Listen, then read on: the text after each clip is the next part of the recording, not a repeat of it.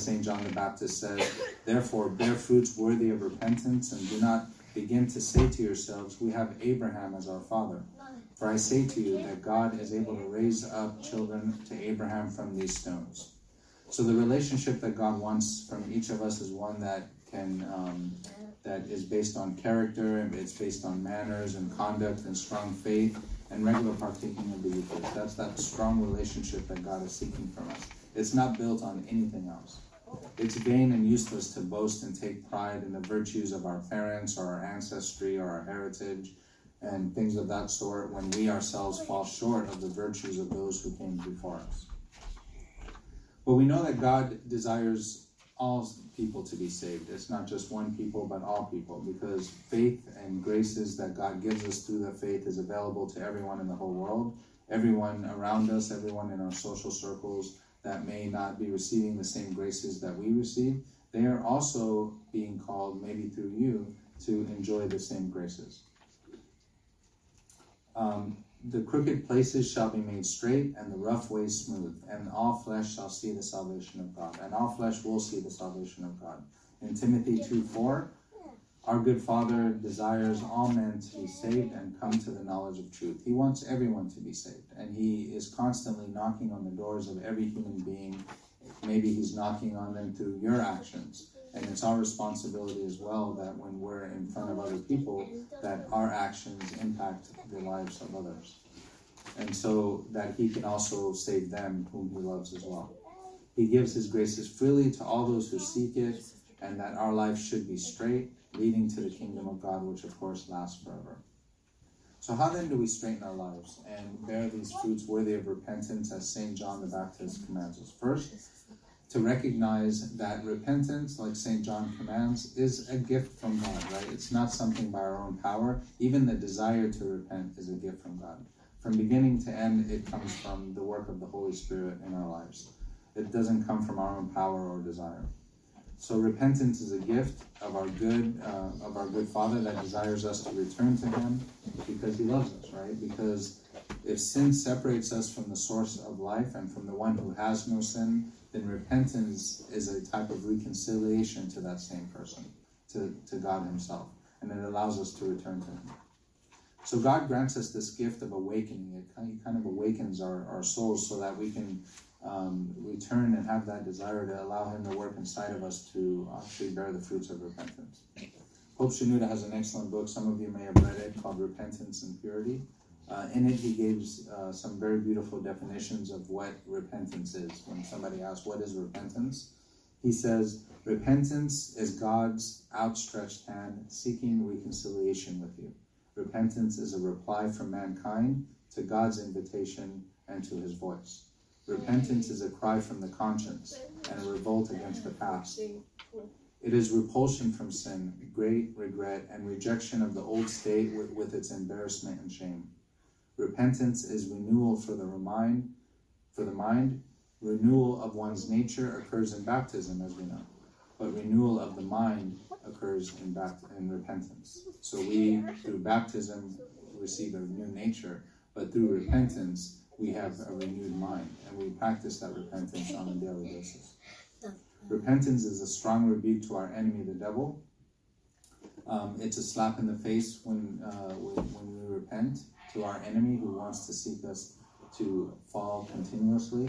But when we repent, we proclaim our victory in Christ Jesus our Lord. Uh, it is a chance to turn a new page, which God opens in his relationship with you. Repentance causes joy in heaven and on earth. Practicing repentance has some key qualities.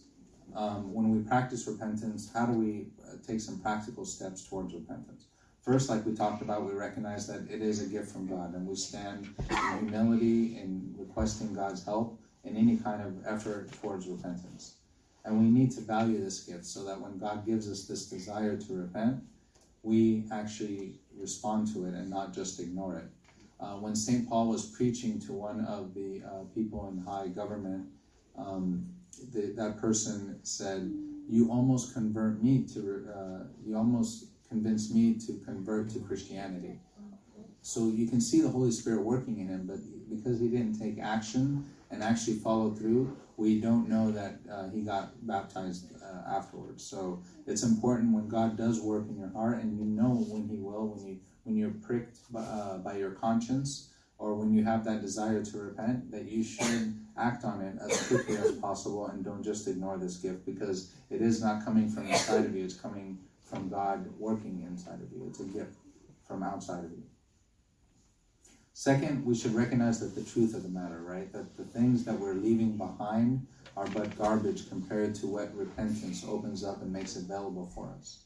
We oftentimes leave a sin only to return to it at later time. And that's not like repentance in its full state. Although, of course, the effort of repentance oftentimes does include falling and getting back up again many times. But true and final repentance is when we don't ever return to that sin. In Proverbs 26:11 it says, "As a dog returns to his own vomit, so a fool repeats his folly." If we recognize the truth, that is what we leave behind is but garbage and vomit that these things that we leave behind are just gross things that we were doing and now we want to live in, a, in the light and in a great victory and a victorious life, then we would never return to it and we'd repent much quicker. So we should recognize that truth of the matter, and this is the truth indeed. Thirdly, we should use the tools that the church has given us, most importantly, the source of all grace, which is, of course, baptism and the Eucharist. So we receive baptism, and when we partake of the Eucharist, that strengthens us and allows us to uh, enjoy the fruits of repentance. So we need to come to that altar regularly and take the communion regularly. Many you might have seen fall into the, the, the mistake of saying, I'm not worthy of taking communion, I'm not going to take communion until I've repented. And you need to really take some advice from your confessor father on this one because oftentimes you cannot repent unless you take communion from uh, the altar. So that repentance is only made available to us through the grace of the Eucharist. So, you know, as long as we're evaluating ourselves and we recognize the gift that's on the altar, we should partake of that altar as much as possible because that opens up for us much strength and much grace to overcome any temptation and overcome repentance. Um, you may be limiting the very thing that can help you, so be sure you don't go too far from that but also the other church tools that, that they give us fasting the hymns the readings the prayers like the prayers of the day etc um, we should always be close to those uh, extra they are not the goals themselves but these are exercises that the church gives us to accomplish repentance and also to get closer to the holy spirit uh, and his work inside of us. Finally when we talk about repentance we always have to talk about hope because oftentimes repentance is difficult, especially from those sins that have uh, took part of our personality and character, sins that we that have become habitual in our personality. And so oftentimes those are a little bit difficult and it involves a lot of going up and coming back down again, right? And you over you think you overcome only to have it hit you again. And so despair of repentance and feeling that there is no hope to repent is worse than the sin itself. We always have to have hope that we will overcome. It leads to that kind of despair leads to deeper involvement into the sin and gets worse and worse. Um, we, we see the example, for example, of Judas who uh, denied Christ, right, and then uh, and, and betrayed him, and also Saint Peter denied Christ as well. It's a type of betrayal. But the difference between the two is that Judas despaired and hung himself, and therefore there was no room for repentance for him. Where St. Peter hoped in the love and mercy of Christ, and Christ, of course, accepted him and blessed him.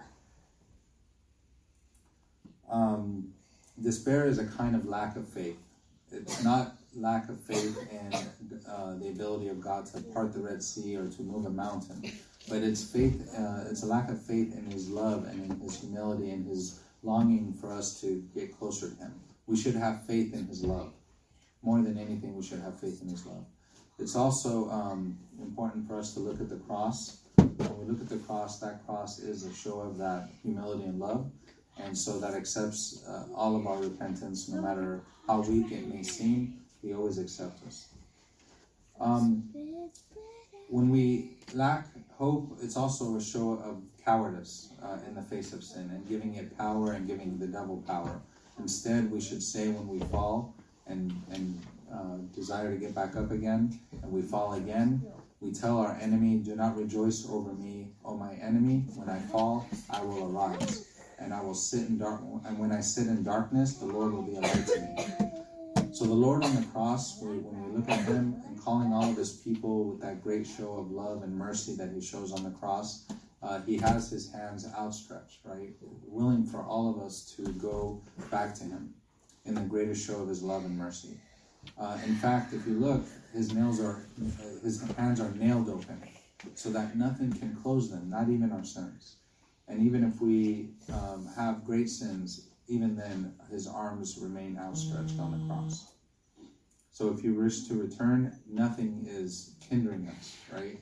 Only our lack of faith in his love can hinder us. But when we have faith and assurance of his love, we, we go back no matter what. Nothing, not even our sins, are hindering us. Uh, there's a wonderful story about uh, repentance in the lives of the Desert Fathers, which I'll tell you. One old man was asked, you know, is it possible that repentance can really happen, you know, and and especially if somebody's progressing in the spiritual path and stumbles, is it possible that one return to God and be like he was before? And so the old man responded saying um, that the life of a Christian that has fallen in sin is like a house that has fallen down to, due to some kind of major storm that hit it.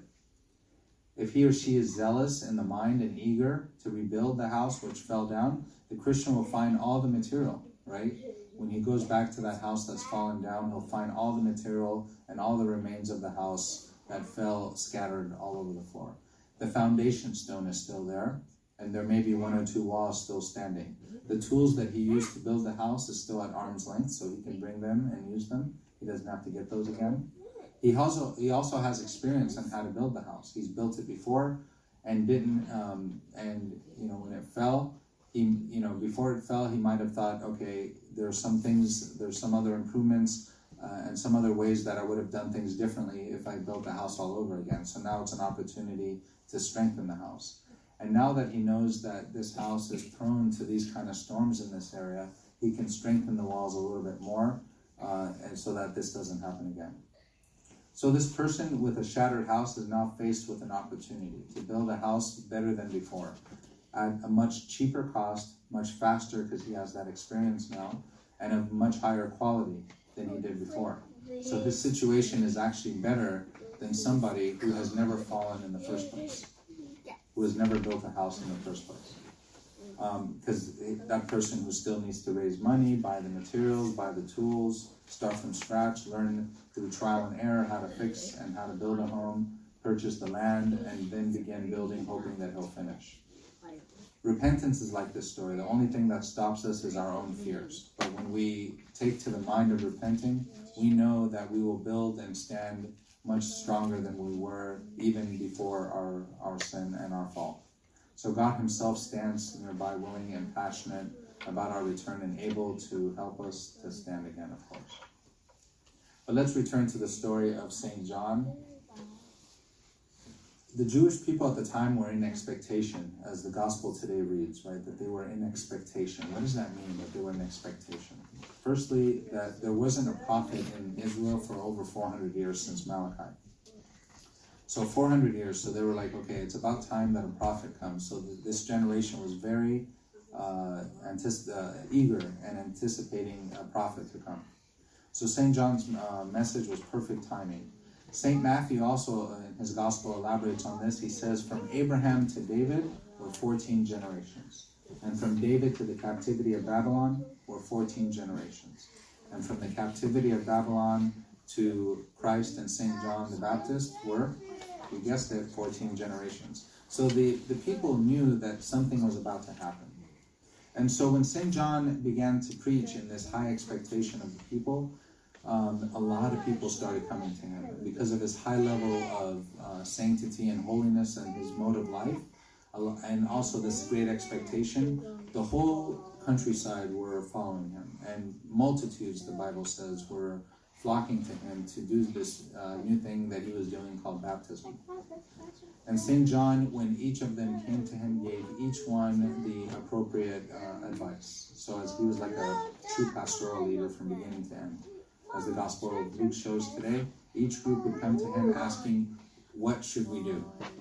And he gave each one a separate message. To the tax collectors, he said, you know, that, uh, those working in government, not to embezzle money or to take from what is required, but to uh, faithfully perform the duties that were entrusted to them. And to the soldiers, he tells them not to be heavy handed or to use their power uh, for their own uh, cause. And to the leaders, he rebuked them openly, boldly, like a voice crying in the wilderness. He calls them uh, children of snakes, warning them of the wrath to come, and that an axe is going to be laid to the root. He rebukes even King Herod himself and telling him that he's living in sin, and because of this, of course, he was imprisoned and ultimately beheaded by Herod's command. And he gave all, and it says here, he gave all different types of other people different exhortations and encouragements, each one according to their need. He receives a huge following and has a profound impact on the society around him. St. John was a huge character in the New Testament, uh, but he was actually considered the last Old Testament prophet. And so, so profound was his uh, ministry that they asked him, Are you the Messiah? They actually thought maybe he was the Messiah. And in fact, even after Christ's resurrection, many years later, we read in the book of Acts that his impact of his ministry was still being felt. Uh, there was a Jewish person that was born in Alexandria, and he came to preach in Israel during the time of the apostles, and you can read about it in Acts chapter 18. The book of Acts says that he taught accurately the things of the Lord, though he knew only the baptism of John, showing from the scriptures that Jesus is the Christ. He knew that Jesus was Christ, and he knew from the scriptures that Jesus was Christ based on the baptism of John. He didn't know the apostles, and he didn't know that there was even a baptism to receive the Holy Spirit. Later on, we know, of course, St. Paul baptizes him, um, but even though he wasn't an apostle and didn't meet the apostles, he was relying on the teachings of St. John. So that's how powerful the, the preaching of St. John was. Uh, so much so that in the Gospel of St. John, uh, when St. John the Evangelist was speaking of St. John the Baptist, he says that there was a man sent from God. He was not that light, but was sent to bear witness of the light. So even St. John, who wrote the Gospel, many years later, felt the need to distinguish and say St. John the Baptist was not the Messiah. so profound was his life and his ministry and his preaching. So he takes all of this multitude of people who would have made him the Messiah if he would have taken it upon himself, right? He would have said, you know, he could have just honored himself and no one would have argued with him. He had everybody mesmerized because of his amazing preaching. But he does what a good, faithful servant does, and he says, I must decrease that he may increase. And he takes this whole large multitude of people that followed him and were eager and, and anticipating the Messiah to come, and he gave them all to Christ and pointed and said, Behold, the Lamb of God who takes away the sins of the world. And he tells his disciples to follow him. He didn't say, These are my followers and no one else's, but openly declared that Christ was the one whom they should follow. And next week's reading kind of further elaborates that as well. So, so amazing was his conduct of life and his preaching and the timing of his preaching that the multitude of people kept asking him, Are you the Messiah? And he says in response, I indeed baptize you with water, but one mightier than I is coming, whose sandal strap I am not worthy to loose. He will baptize you with Holy Spirit and fire. St. John the Baptist was entrusted with being the greatest of the Old Testament prophets um, and fulfilled his mission superbly. We too, though, are also asked for a mission as well. We too are entrusted with spiritual responsibilities. For example, when we have children, do we call them our own? Or do we recognize the truth that they belong to Christ and we raise them accordingly? Look at the example, of course, of Saint Macrina, uh, who um, whose parents died and she raised her brothers and sisters. Uh, two of her brothers became patriarchs, one of them a bishop, and of course, one of those brothers we know is Saint Basil, right, the patron of this church. Maybe we say that we have a service in the church and this is my service, right? Or is it our service or is it Christ's service? And is it are we doing this service so that we can hand it to Christ in the end? Pope Shenouda said, "When will I serve the master of the house and not just the house? When will I serve the master of the house?" Do we have money and call it our own? Or is it a gift that God has given us? Or do we give it to Him and to those who uh, need it? And do we share? Do we have talents and we call them our own? Or do we use them to glorify God? Can we aim to be like St. John the Baptist, who points all that he had and all that following he had, he points to Christ? Or will we be like the wicked vine dressers who mistakenly thought that the vineyard was theirs and they tried to steal it from the true owner, which is, of course, our Lord Jesus Christ? Let's be like St. John the Baptist and give to Christ what already belongs to him. So may God's mercy and love grant us strength from on high to be like St. John the Baptist and say with him, I must decrease that Christ may increase, and to straighten our lives and to prepare the way of the Lord to whom be glory forever. Amen.